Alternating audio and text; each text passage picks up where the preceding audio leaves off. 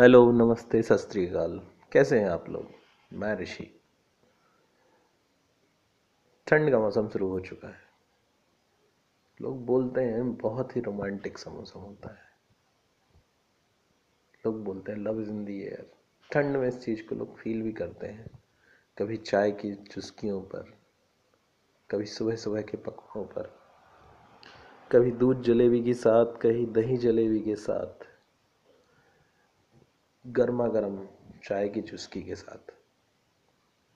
ठंड होती ही ऐसी है यार कि डॉक्टर्स खाली बैठे रहते हैं और मरीज़ खुश रहते हैं। हेल्दी सीज़न होता है।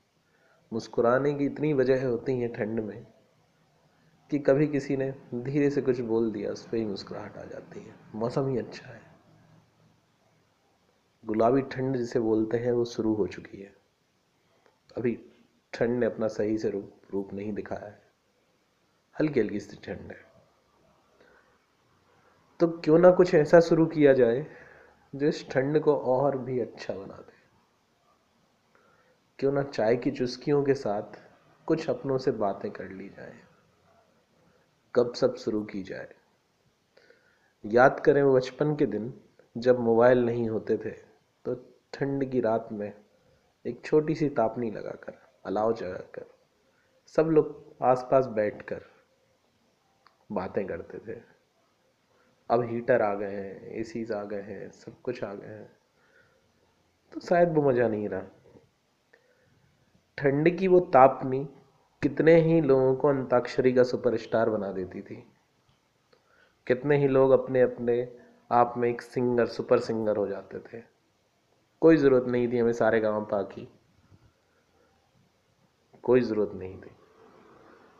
हम अपने आप में खुद को सेल्फ इम्पोज सुपर सिंगर कहला देते थे।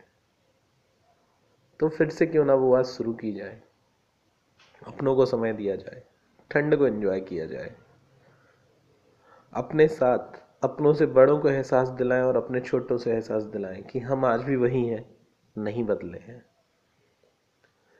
जमाना बदल रहा है, पर हंसने की वजह आज भी वही है।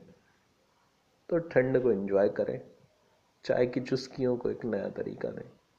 हो सके तो कभी खुद भी चाय बना के पिलाएँ, क्योंकि शुरुआत करना बहुत ज़रूरी है। आप सोचेंगे कोई और शुरू करे तो ये ना हो पाएगा। खुद शुरू करें।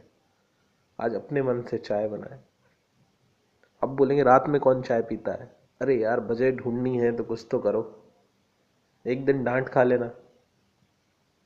एक बार साथ में बिठा लेने की कोशिश तो करो सबको, फिर देखना ये चाय की चुस्की कितनी अच्छी हो जाएगी। वो तापनी का धुआँ कितना अच्छा लगेगा। फिर से मुस्कुराने की नई वजह मिल जाएगी। तेरी मेरी बातों के समय पर, मैं ऋषि। Happy winter